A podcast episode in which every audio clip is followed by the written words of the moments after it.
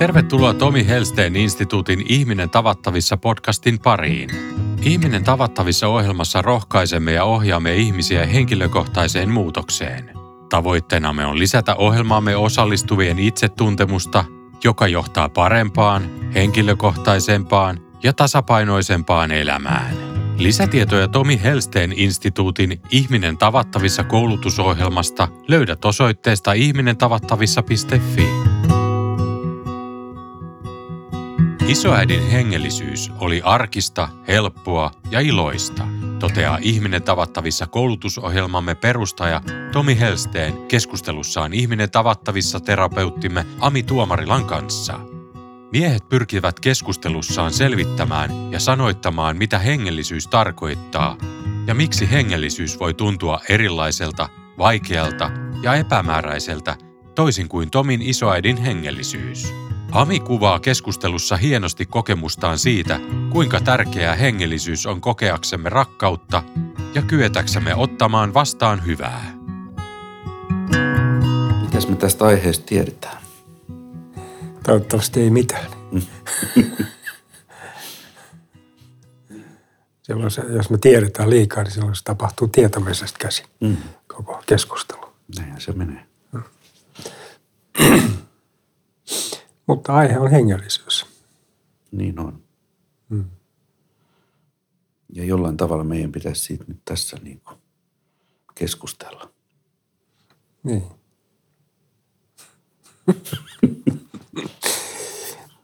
niin. Miten keskustella? Miksi naurattaa? No, miten keskustella aiheesta, josta ei tiedä mitään? Niin, juuri niin. Josta ei voi tietää mitään. Mm. Sehän on hyvä lähtökohta. On.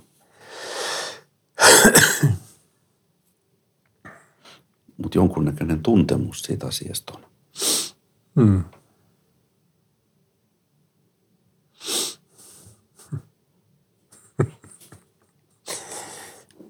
niin, no. Milloin sä koet, että sä oot asettunut hengellisyyteen? Osaatko sä vastata siihen? En. En mä osaa. Mulla on semmoisia kuvia kotona, musta on otettu, kun mä oon ollut varmaan kolme neljävuotias. Siinä mä istun kädet ristissä ja hyvin hartaan näköisenä. Katson jonnekin. Jonnekin, en tiedä mihin katson. Ja se on ilmeisesti otettu isääidin kotona, koska tuntuu se miljö tutulta ja isäiti oli hyvin hengellinen. Et varmaan mä oon sieltä isääidiltä napannut jonkun semmoisen alun sille asialle. Isäiden hengellisyys oli semmoista iloista ja arkista ja siinä ei ollut mitään pakottavaa eikä siinä ollut mitään semmoista vaikeata. Se oli helppoa. Semmoista niin kuin luonnollista ja ehkä, ehkä siitä jäi sitten isäiden hengellisyydestä jäi semmoinen – että tätäkö se on. Vaikka mä tein sen asian sitten myöhemmin hyvin, hyvin vaikeaksi ja jopa hylkäsin sen sitten, kun mä olin tehnyt siitä niin vaikeaa. Mutta jossain syvällä sisimmässä, niin se isoinen hengellisyys on koko ajan elänyt. Joo. No, mullahan on sama tilanne, että iso, isoäitini oli hengellinen. Mm. Tai jopa uskonnollinen. et, et se oli hänelle niin kuin hän oli hyvin harras sen asian kanssa. Joo. Eli hän halusi katsoa aina niin kuin Jumalan palvelukset ja hän ähm, luki raamattua säännöllisesti ja, ja se oli hänelle sillä tavalla hyvin merkityksellinen asia. Mutta hän ei koskaan niin kuin tietyllä tavalla niin kuin tyrkyttänyt sitä. Mm. Et se oli vain niin kuin hänen, hänen asiansa, hänen juttunsa. Mm. Mutta siitä mulla on myöskin niin kuin ensimmäiset kokemukset tietyllä tavalla niin kuin eh, hengellisyydestä, mutta myös uskonnollisuudesta. Mm. Joo. Mutta se sai mut lukemaan raamattua, mm. jota mä sitten myöskin luin niin kuin itsekseni, mutta myös serkkupojalle. Mm. joka on mua niin kuin kymmenen vuotta nuorempi. Mm-hmm. Ja hän tykkäsi maalta mun vierellä ja, ja kuunnella, kun mä luen hänen raamattua. aika jännä kuvia. Mutta eikö se aika vaikea kirja tämmöiselle nuorelle lukea? Miten sä koit? Joo, on, onhan se. Eihän mm. me sitten kumpikaan mitään ymmärretty. Mm. Mutta mut jostain syystä sitä luettiin. Mm. Ja mä en oikein osaa kertoa, että miksi. Mm. Mutta se oli, se oli hyvä hetki. Joo, se oli enemmän se tunnelma ja se läheisyys Joo, varmaan kuin kyllä. se teksti Kyllä, joo. ehkä. joo. Mutta olisi se voinut olla mikä muu kirja tahansa. Mm. Niin, Mutta jostain syystä se oli raamattu. Mm.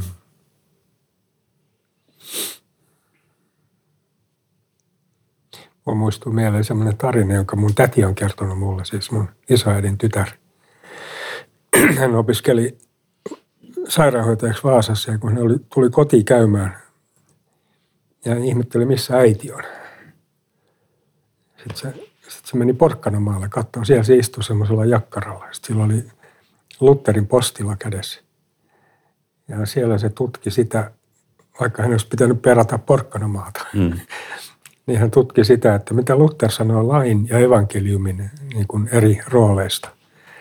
Et se oli hyvin, se oli hyvin semmoinen, niin kuin, niin kuin mä sanoin, arkinen. Että Porkkanamaalla istutaan ja luetaan Lutheria. Joo.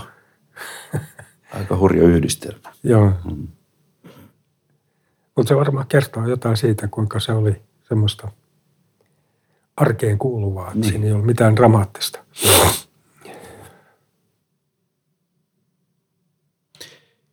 Seuraava ehkä kokemus itselläni on, on sitten, kun menee rippikouluun tai rippileirille. Mm.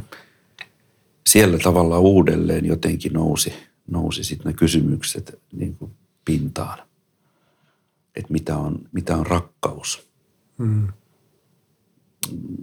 Onko Jumala selitettävissä? Mikä on Kristuksen merkitys? Mm. Ja oikeastaan se, se oli niin voimakas kokemus siellä. Mähän tapasin siellä sitten myöskin niin kuin, bändikaverit, tulevat bändikaverit. Ja, ja se oli meidän jollain tavalla myöskin niin kuin yhteinen, yhteinen juttu. Mm. Että et he jollain tavalla myöskin koki, koki olevansa uskossa, josta me voitiin sitten yhdessä puhua. Ja oikeastaan siitä se on sitten koko ajan ollut niin kuin elä, elämässä niin kuin mukana. Mm. Mutta se ei tehnyt itsestäni kuitenkaan niin kuin itsestä huolta pitävää ihmistä. Et mä, en ole, mä en ole vaalinut sitä tavallaan rakkauden henkeä itsessäni. Ja, ja se on tietysti sit johtanut moniin, moniin vaikeuksiin ja, ja kamppailuihin Mm. parisuhteissa ja, ja ihmisten kanssa muutenkin. Että, et vasta oikeastaan sitten niin kuin silloin 2000, 2011 siellä Sveitsin retriitillä niin tapahtui se, niin kuin se ratkaisevin käänne. Mitä siellä tapahtui? Siinä tapahtui se, että, että alkoi kääntämään katsetta niin kuin enemmän itsensä puoleen. Että mä olenkin arvokas olento. Mm. Mus onkin tällainen rakkauden henki. Mm. johon mä sain siellä niin kuin tavallaan ensimmäisen niin kuin todellisen kosketuksen. Mi- Mikä sen niin kuin aikaan sai siellä? Mistä tuli? Se on varmaan se rakkauden henki juuri, mikä siinä vallitsi. Joo, Nähdyksi, kuulluksi tuleminen. joo.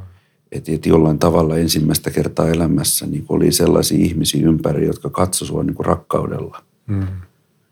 Niin kuin sun persoonaa ku- kunnioittavasti. Mm. Se oli se, se, oli se valtava niin kuin kokemus siinä. Et mun elämä niin kuin muuttui ihan, ihan totaalisesti sen jälkeen. Toki tietysti niin kuin pikkuhiljaa, että ei se ollut mikään tällainen, niin kuin, että, että kaikki päihteet olisi jäänyt esimerkiksi heti pois tai muuta, mutta ne jäi pikkuhiljaa. Niin, että onko se sitten niin, että sen rakkauden täytyy muuntua jostain filosofiasta käytännön kokemukseksi, mm. ihmiskokemukseksi. Kyllä, joo. Että vasta se niin kuin vakuuttaa meidät sitten. Joo. Niin kuin tunnistamaan sitä rakkautta. Niin, mm. ja kokemaan sitä. Että, että se ei ole, mä joskus sanonut, että kaikki tietävät, mitä rakkaus on, vaikka kukaan ei tiedä, mitä rakkaus on. Et silloin että sitä ei pysty tavallaan analysoimaan rikki ja, ja avaamaan niin kuin älyllisesti, mutta sen pystyy kokemaan ja silloin se kokemus on niin vahva, että, että siinä ei kaivata mitään älyllisyyttä. Ei. Koska mä, mä olen niin miettinyt jopa sitä, että ja sanonut, että me ihmiset ollaan rakenteeltamme rakkauden tarvetta. Mm-hmm. Se on meidän rakenteessa. Mm-hmm. Ja silloin se johtaa siihen, että kun me saadaan rakkautta, niin me heti tunnistetaan se. Ei me, ei me ruveta sitä problematisoimaan tai filosofoimaan, vaan me tunnistetaan ja otetaan vastaan. Että onkohan siinä sitten se hengellisyyden niin kuin ydin itse asiassa. Mutta kyllähän sitä alus pyrkii analysoimaan. Mm. Se on yksi vaihe. Niin on. Joo. Tänään mä olen itse kokenut sen. Joo. Ja hengellisyyttä ylipäänsä niin kuin lähestytään niin kuin älyllisesti ja Joo. mä oon tehnyt sitä ja mm.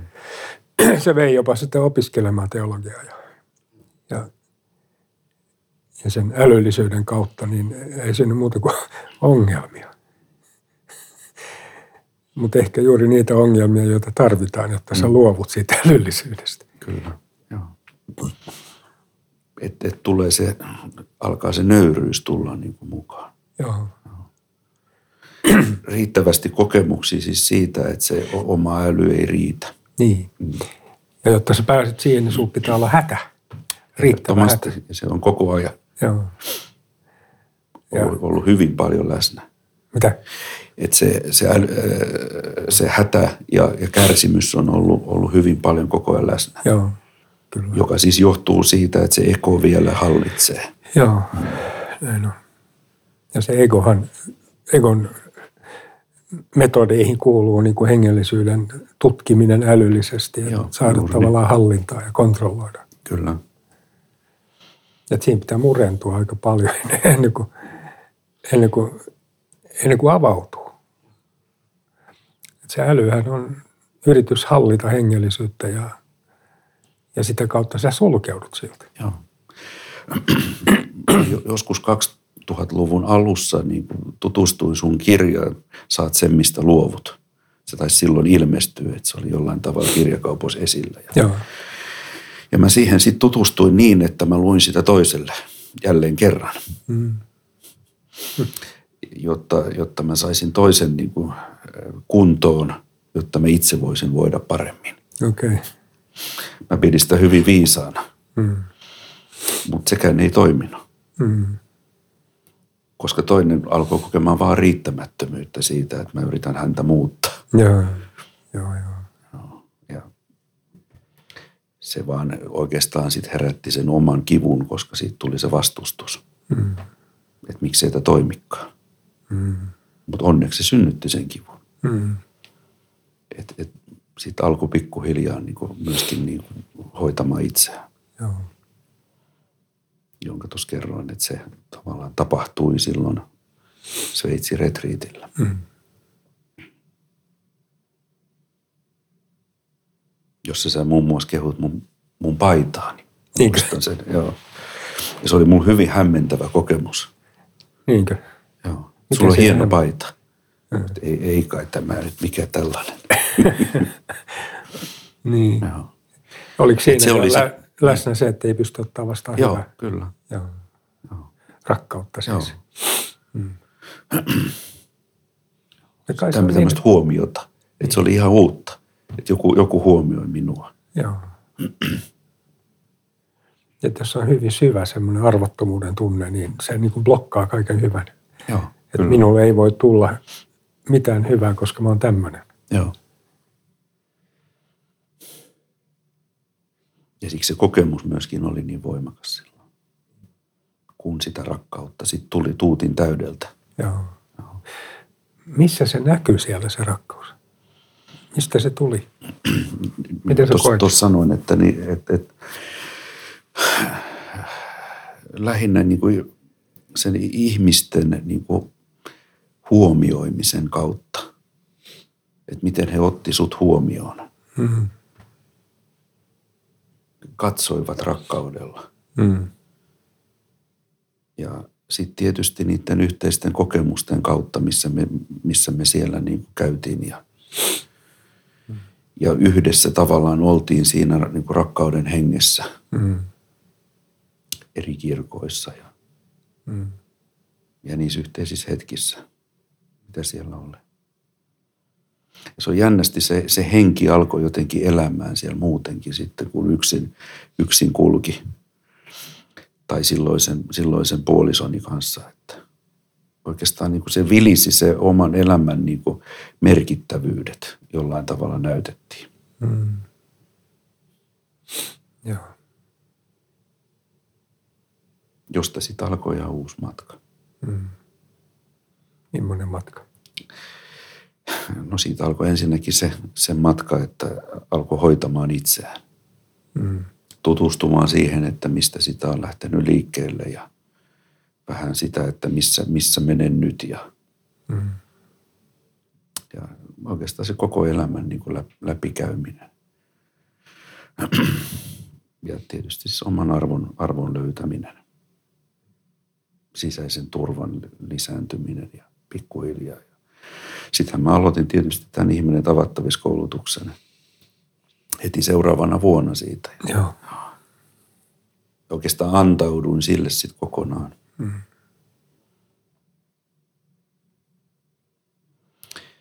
tälle henkiselle matkalle, Mm. jota voidaan kutsua myös hengelliseksi matkaksi. Niin. Ja niin, miksi se on myös hen, hengellinen matka? Mitä? Miksi se on myös hengellinen matka? Miksi? Mm. No se on ensisijaisesti hengellinen matka, vaikka me ei sitä tajuta. Mm. Juuri niin. Mä oon pohtinut, kun mä näitä asioita aika paljon pohtinut ja niistä kirjoittanut, niin, niin, niin mä olin tunnistavina niin semmoisen asian, että meillä ihmisillä on tämmöinen taivas ikävä. Mm. Mutta me ei tunnisteta sitä taivas ikäväksi, vaan me luullaan, että kyse on siitä, että pitäisi olla enemmän rahaa tai parempi ura tai titteleitä tai omaisuutta, matkoja, Joo. enemmän seksiä, enemmän viinaa, Mm. kaikkea tätä. Mutta mut me, niin kun, me ei tunnisteta sitä taivas ikäväksi, vaan me tulkitaan se joksikin muuksi. Jolloin se johtaa siihen, että vaikka me saavutettaisiin täällä maan päällä näitä asioita, niin me ei koskaan päästä perille, koska ihminen ei voi saada tarpeeksi sitä, mitä se ei tarvitse. Ja näin ollen se on hyvin hämmentävää, kun etsii taivasta täältä maan päältä, kun ei sitä ole täällä. Ja sitten mä luulen, että se, se jossain kohtaa pitää tapahtua semmoinen, mur, tapahtua semmoinen murtuma, että tavallaan sä, sä niin kuin tunnistat sen taivas ikäväksi, että sä, sä rupeat katsoa vähän ylempää. Tuut umpikujaan. Umpikuja on siitä loistava paikka, että siitä ei pääse eteenpäin, ei sivulla eikä taaksekään. Niin Aina avoin suunta on suunta ylös. Mm. Ja jos sä sinne katsa, katsastat, katsahdat, niin, äh, niin rupe, taivas ikävä rupeaa vähitellen muuntumaan ja muuttumaan taivas tietoisuudeksi. Et yleensä se tapahtuu vain umpikujassa. Että, ja se taivastietoisuus on, on musta on niin kuin jännä ilmiö, jännä, jännä asia, koska siinä ei ole uskonnollisuudesta niin kuin kyse, Mm. vaan siinä on kyse niin kuin siitä, että sä rupeat aavistaa jonkun muun olemassaolon, joka on kaik- kaiken tämän yläpuolella tai takana. Ja se aavistaminen tapahtuu usein sillä, siten, että syntyy tämmöinen niin kuin läsnäolon tila, jossa sun intuitio alkaa tavallaan niin kuin muodostua semmoiseksi kieleksi, jota sä käytät. Että rupeat aavistaa, intuition avulla aavistaa sen taivaan. Ja ja siitä voi tulla elämäntapa. Ja sitä mä niin kuin kutsun, ja sitä voi kutsua hengellisyydeksi. Mm. Mutta se, ei ole, se ei ole enää sitä, että mä uskon johonkin, jonkun olemassaoloon. Se ei ole sitä. Vaan, vaan se on sitä, että mä, mä koen jonkun olemassaolon. Ja se, se olemassaolo, minkä mä koen, on, se tapahtuu tavallaan niin kuin, niin kuin suhteen kautta. Että et asetut suhteeseen jonkun itseäsi korkeamman kanssa. Mulle se on Kristus, mutta on hyvin, oltava hyvin varovainen, kun, kun näitä sanoja käyttää, koska ne helposti tulkitaan joksikun käännyttämiseksi tai tunkemiseksi tai jotain muuta, niin, niin, niin silloin jokaisella on niin kuin oikeus käyttää niitä sanoja, mitä haluaa ja mitä kokee. mutta, mutta oleellista olisi se, että sulla, on, sulla kehittyy niin kuin suhde johonkin, joka sua varjelee, joka sua johdattaa, joka sua suojelee ja joka sua opettaa. Niin siinä, kun sä asetut siihen suhteeseen, niin, niin alkaa kehkeytyä tämmöinen taivastietoisuus. Mm. Johon itse olen kokenut, että olen asettunut pikkuhiljaa. Mm. Niin kuin säkin oot puhunut siitä, että ei, ei voi hypätä suoraan Jumalan syliin. Joo vaan se tapahtuu ensin, ensin niin kuin tavallaan juuri ihmisten kautta Joo. ja oman itsensä kautta. Kyllä. Joo. Et. Ja sitten pikkuhiljaa tavallaan se tie, tietoisuuden kasvun kautta se syntyy tämän kaltainen suhde mun nähdäkseni, mistä sä tässä puhut. Joo. Tai niin, niin mulle on käynyt. Joo, kyllä. Joo. Ja se ei ole tavallaan, mun mielestä se oli hyvin sanottu, että se ei ole tavallaan niin uskomista. Ei vaan sun, sun kanssa on rakkaus. Joo. Että se on niinku elämys. Se on elämys. Se on seikkailu, rakkausseikkailu, suhde. Joo. Ja silloin, silloin tota, tiedolla on tietysti joku merkitys, siis sillä mitä sä uskot, mutta se ei ole se olennainen, mm. vaan se, että sä elät sitä. Joo. Ja siinä mun mielestä niin kun on, intuitiolla on hyvin keskeinen niin kun rooli, että sä ehkä intuitio-sana on parempi kuin uskosana. Mm. Että se intuitio pitää, se, on, se, ei ole, se ei ole niin rasitteinen, vaan se on kiehtova. Mm. Mutta itse asiassa uskossa on kyse niin kuin intuitiivisesta mm. elämisestä, että sä kuuntelet korkeampaa. Kyllä. Ja kun sä rupeat intuition kautta tietämään asioita, niin niin, niin se tietäminen ylittää sun niin kuin järjen käsityskyvyn. Niin kuin järjen kannalta intuitio on hölynpölyä. Siksi, että järki ei sitä tajua. Ja sen takia ihminen, joka samastuu liikaa järkeä, niin se, sen il, intuitio ikään kuin salvataan, salpaantuu. Onko se oikea sana? Kyllä se kuulostaa sieltä. Joo. Mm-hmm niin, niin silloin tavallaan niin kuin jo, siinä hengellisessä kasvussa, intuitiivisen elämän alkamisessa on tosi oleellista se, että sä rupeat asettaa oma järkes kyseenalaiseksi. Että sä et palvo sitä. Joo. Että se ei ole se instrumentti, jolla sä menet eteenpäin, vaan sillä on oma tehtävä ja oma, oma rooli, mutta se ei saa hallita. Ja silloin useinhan on niin, että, että se mikä sun, se, se mikä sun tota, hengellisen elämän estää, on ego. Niin, juuri. Ja egohan nimenomaan käyttää ajatuksia ja Joo, järkeä. Kyllä. Että tavallaan se pyrkii hallitsemaan niiden avulla. Eli sun täytyy tulla tietoiseksi omasta egosta. Joo, kyllä. Että miten se koittaa niin kuin väärällä tavalla kontrolloida, hallita elämää.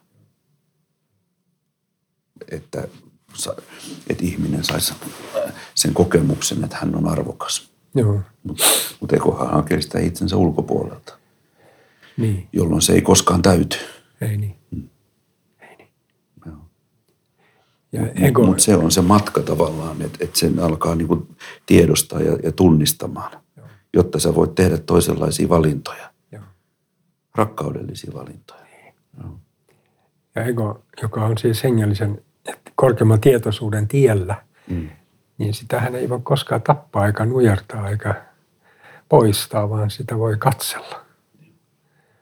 Ja silloin se, joka sitä katselee, on se, joka on tietoinen. Mm-hmm. Ja siltikin matkalla käy vielä niin, että menee ekon mukaan. Joo, kyllä. Et sen takia hengellisyyteen ja tähän korkeampaan tietoisuuteen kuuluu valppaus. Tunnistaa se, että missä se ego taas, niin Joo. mistä se mul, muljahtaa tähän mukaan. Joo. Ja siinä on se hyvä puoli, minkä omalla matkallani todennut, että silloin sä rupeat olemaan, kun sä tämän huomaat, että sä toimit rakkautta vastaan, niin mi- mikä, mu, mikä sut sit nostaa sieltä, niin on armollisuus ja anteeksianto, Mm. jolloin se taas vapauttaa sut enemmän rakkauteen. Joo. Et silloin voi sanoa, että ylös pääsee vain alakautta. Kyllä. Että jos sä menet suoraan ylös, niin kuin ego suosittelee, Niin, että sä menet suoraan niin kuin erinomaiseksi, niin, niin sä rakennat semmoisen kohdan, josta sä ennemmin tai myöhemmin tiput, Kyllä. romahdat. Mm. Mutta jos sä menet sinne ylös alakautta, mä, mä tykkään käyttää käsiä tässä symbolisesti, että kun, Näyttää hyvältä. ja, että kun joku, kun sä suostut kohtaamaan omaa raadollisuutta, omaa keskenäisyyttä, omaa varjoa, omaa pahuutta, Mm.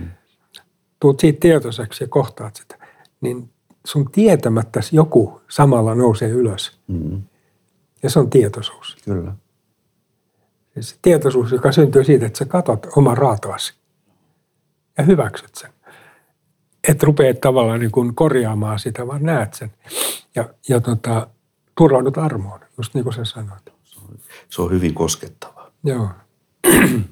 Se on tosi koskettavaa.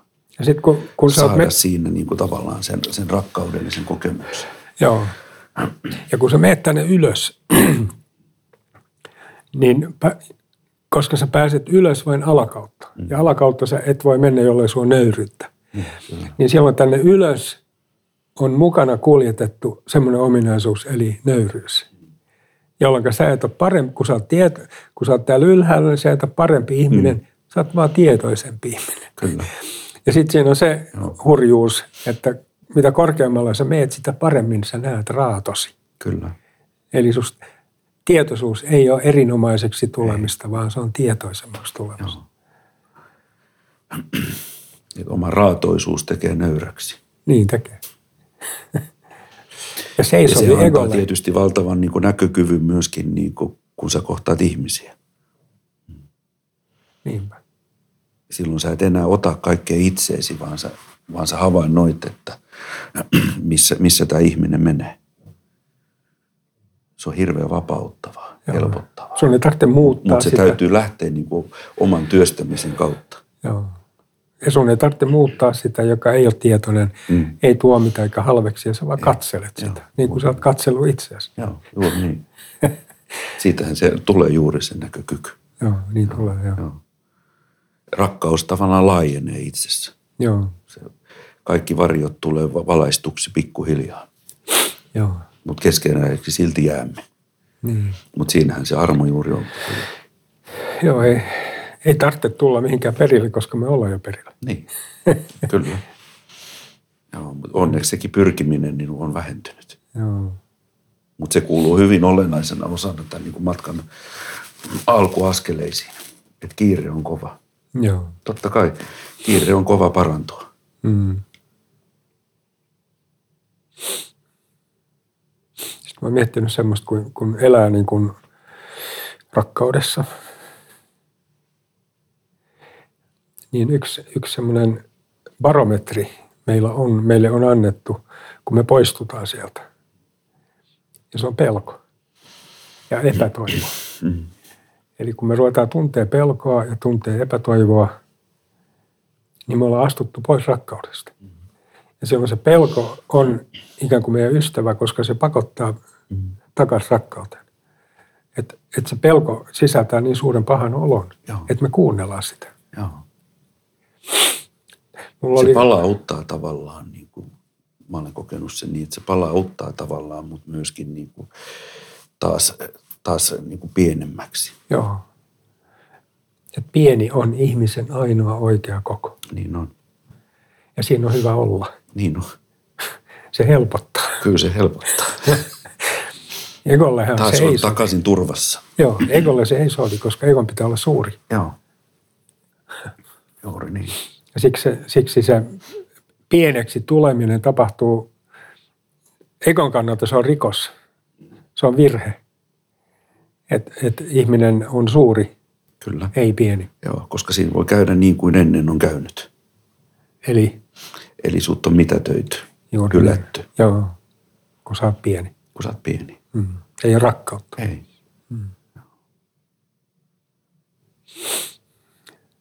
Niin sehän on vähän, koittaa tietysti suojella siltä häpeä, häpeä kokemuksilta. Joo.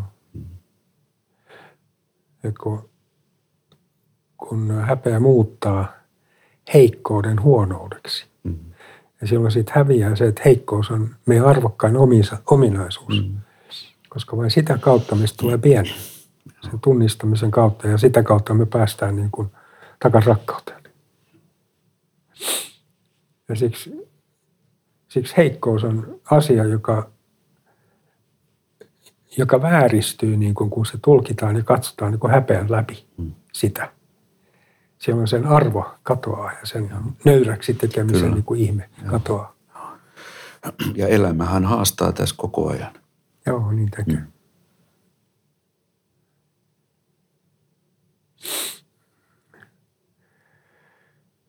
Joo. Mutta samalla se siinä on tavallaan se kasvun elementti. Mitä se tarkoittaa? Sitä, että kun se elämä haastaa, kiristää ruuvia, Mm. Niin joka siis kohtaamme asioita, jotka tuottaa mahdollisesti häpeää. Joo, Niin sä joudut tavallaan u- uudelleen aina niin kuin kamppailemaan rakkauden puolesta, mm. jolloin se taas kasvattaa. Mm. Saattaa olla, että se kamppailu vähenee Mm. Niin, matkan sitä, edetessä. sitä mukaan, kun ihminen alkaa luottaa. Näin mä olen itse sen kokenut. Joo. Et tietysti se kamppailu vähenee, mutta, Mm. mutta kyllä se tahtoo se elämä vaan kääntää sitä, sitä ruuvia. Niin, Me koska joudutaan se, se, sellaisten niin kuin kipujen ja haavojen äärelle, e- että se vääjäämättä niin kuin nostattaa niin kuin kipeitä tuntemuksia, sitä arvottomuuden kokemusta, Mm. jopa hetkittäistä masennusta. Kyllä. Ja mä oon miettinyt sitä masennustakin sillä Mm. että, että kun, kun ihminen alkaa katsoa egoa, niin se ego paljastuu. Mm. Ja kun ego paljastuu, tavallaan se käy turhaksi, siis vääräksi. Ja voi olla, että se ego masentuu siitä, että sille ei enää ole käyttöä. Mm. Että se sun masennus on, saattaa olla egon masennusta. Joo. Kun ego tavallaan niin kun syöstää vallasta, niin se masentuu. Ja silloin sä tunnet sen masennuksen. Joo, sillä ei ole enää keinoja. Ei. Joo. Tämä helpotti mua, kun mä kerran tajusin, että Muuta kuin masentua. niin. Että se on, se on egon toivottomuutta se Joo. masennus. Kyllä. Että on mennyt virka. Mitä? Hieno oivallus. Joo. Joo.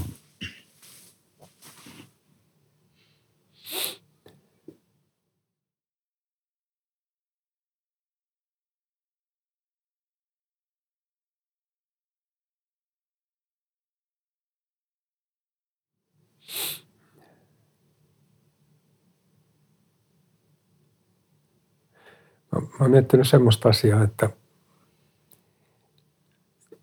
kun mä oon mielestäni rakenteeltani semmoinen niin heiveröinen ja, ja mulla, ei ole mitään semmoista, minkä varaan, varassa niin kuin olla itse itsessäni.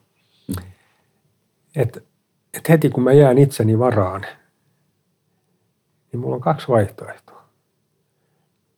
Tulla takas luottamukseen tai vajata epätoivoon. Mm. Sieltä väliltä ei ole mitään. Kun mä putoan pois luottamuksesta, niin mistä mä putoan pois? Rakkaudesta. Mm. Koska Jumala on äärettömän luotettava, pelkkää rakkautta. Jos en mä luota siihen, niin mä astun pois sieltä, missä Jumala toimii. Ja mistä mä, mihin mä menen, mihin mä vajoan?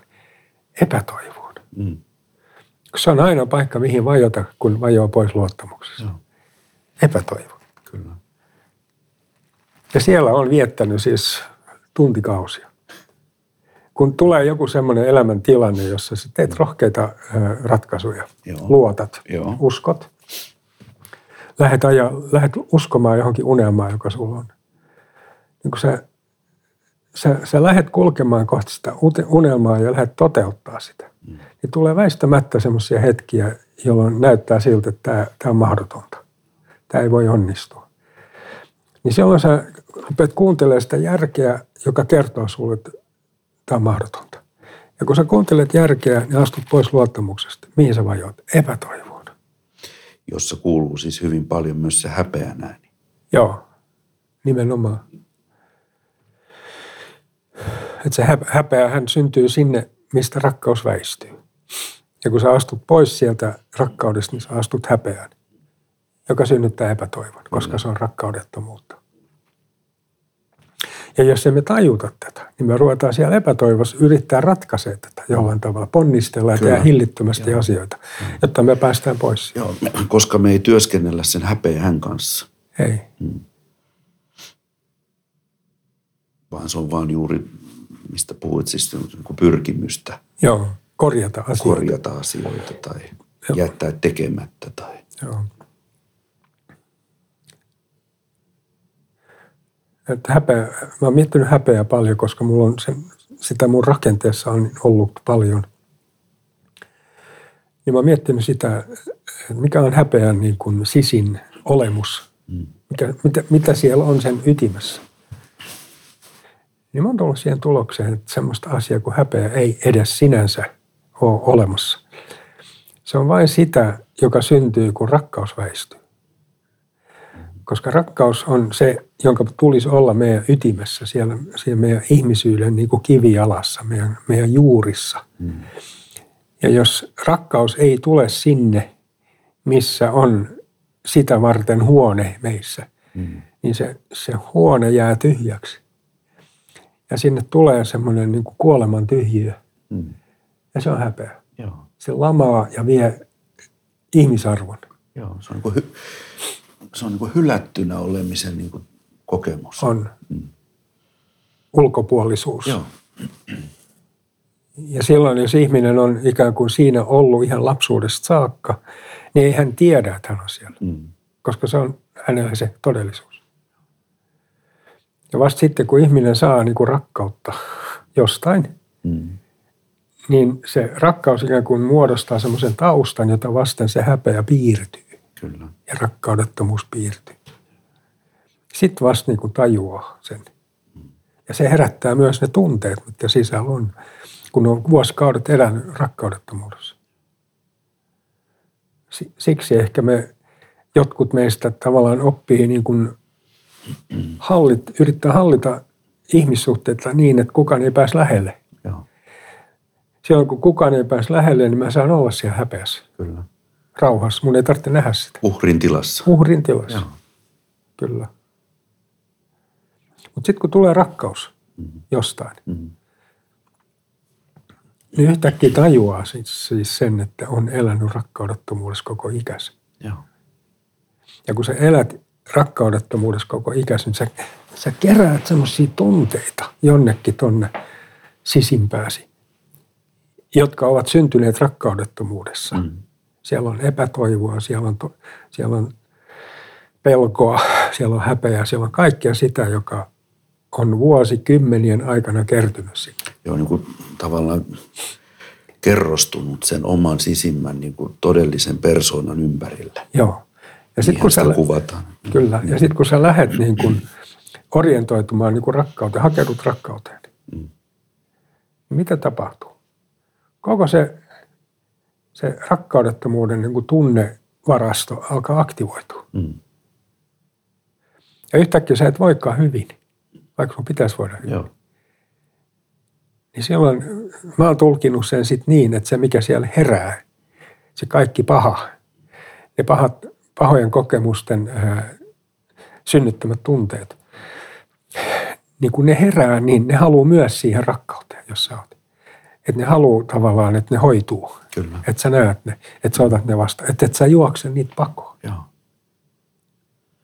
Ja tämä on, tää on niin kuin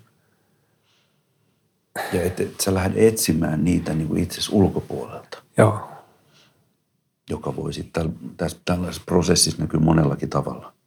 esimerkiksi. Esimerkiksi, että sä vaihdat terapeuttia monta kertaa. Mm. Ja aina sä odotat, että joku antaa sulle niin kuin sen, sen oikean vastauksen. Joo. Kun se oikea vastaus on se, että pysyt tietoisena ja ota vastaan ne pahat olot, mitkä sinussa nousee. Kyllä, juuri niin. Ja se ei ole helppo. Koska ihminen kokee ne pahat olot niin kuin ne on, niin kuin on kokenut, kun ne on syntynyt. Eli silloin ihminen kokee, että mut on hylätty. Niin, juuri niin. Mä elän ulkopuolisena, mä, mä oon rakkaudeton, mut on hylätty. Joo, Se tuntuu pahalta. kyllä. Ja siinä on tosi vaikea niin kuin tulkita se toipumiseksi. Että nämä herää, koska nämä, nämä herää nämä vanhat, koska ne etsii sitä rakkautta, joka nyt on löytynyt. Sitä syliä, Kyllä. jota ei koskaan ollut. Juuri näin sen olen kokenut niin kuin omassa prosessissani, ja mutta myöskin ihmisten kanssa. Joo. Juuri tämän ilmiön. Voitko sanoa sen äänen, niin mä, mä myöskin kuulen sen. Mil, millä tavoin? Ja miten sä oot sen kokenut? No siis hyvin paljon juuri noin kuin sä tuossa sanoitit tietysti, että, että se on, se on sitten on tietysti aikaa, kun on itse se, niin kuin näin kokenut, mutta se on, se, se on se niin kuin hyvin voimakas niin kuin, niin kuin kärsimyksen tila, Mm. Jos, jossa tulee tämmöinen, niin kuin, se on tavallaan selviytymistä, sä menet semmoisen selviytymistilaan, jota sun on vaikea, juuri nyt mä toistan näitä sun sanoja, jota on juuri vaikea tulkita tai todeta, tuntea toipumiseksi. Joo. Näin, näin, näin se on. Ei tätä voi sanoa muuta, muulla tavoin. Kunnes sitten taas joku, joku tulppa, hyvin usein esimerkiksi viha, Mm. Niin kuin tavallaan voi laukasta sen, että sä pääset sieltä hä- häpeä hylkäystilasta niin kuin taas jatkamaan matkaa ja huomaat, että kaikki onkin hyvin. Mm. Et sen vuoksi se, se tietoisuus on, on niin kuin, että, että jos täällä on se moska siellä syvällä, se Joo. kauheus, niin kun sä meet sinne, niin se sun toivo on siinä, että sä meet samalla ylös.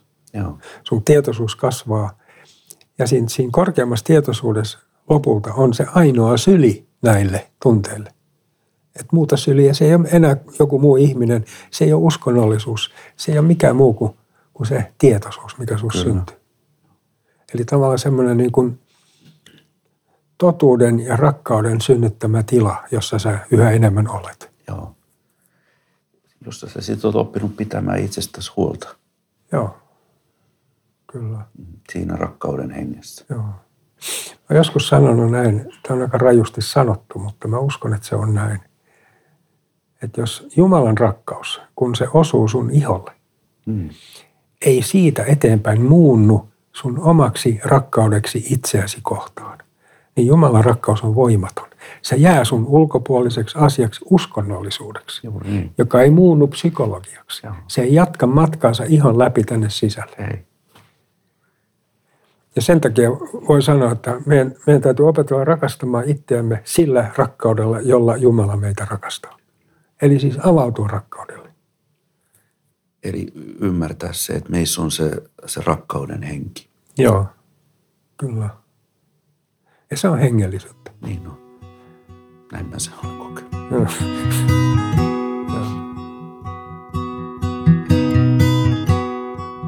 Tämä oli Ihminen tavattavissa podcast. Jos haluat kuulla lisää, niin muista laittaa podcast heti tilaukseen. Ja jos haluat kommentoida tai sinulla on ehdotuksia podcastin aiheeksi, laita sähköpostia osoitteeseen podcast tai ole yhteydessä sosiaalisessa mediassa. Kiitos, että kuuntelit. Palataan.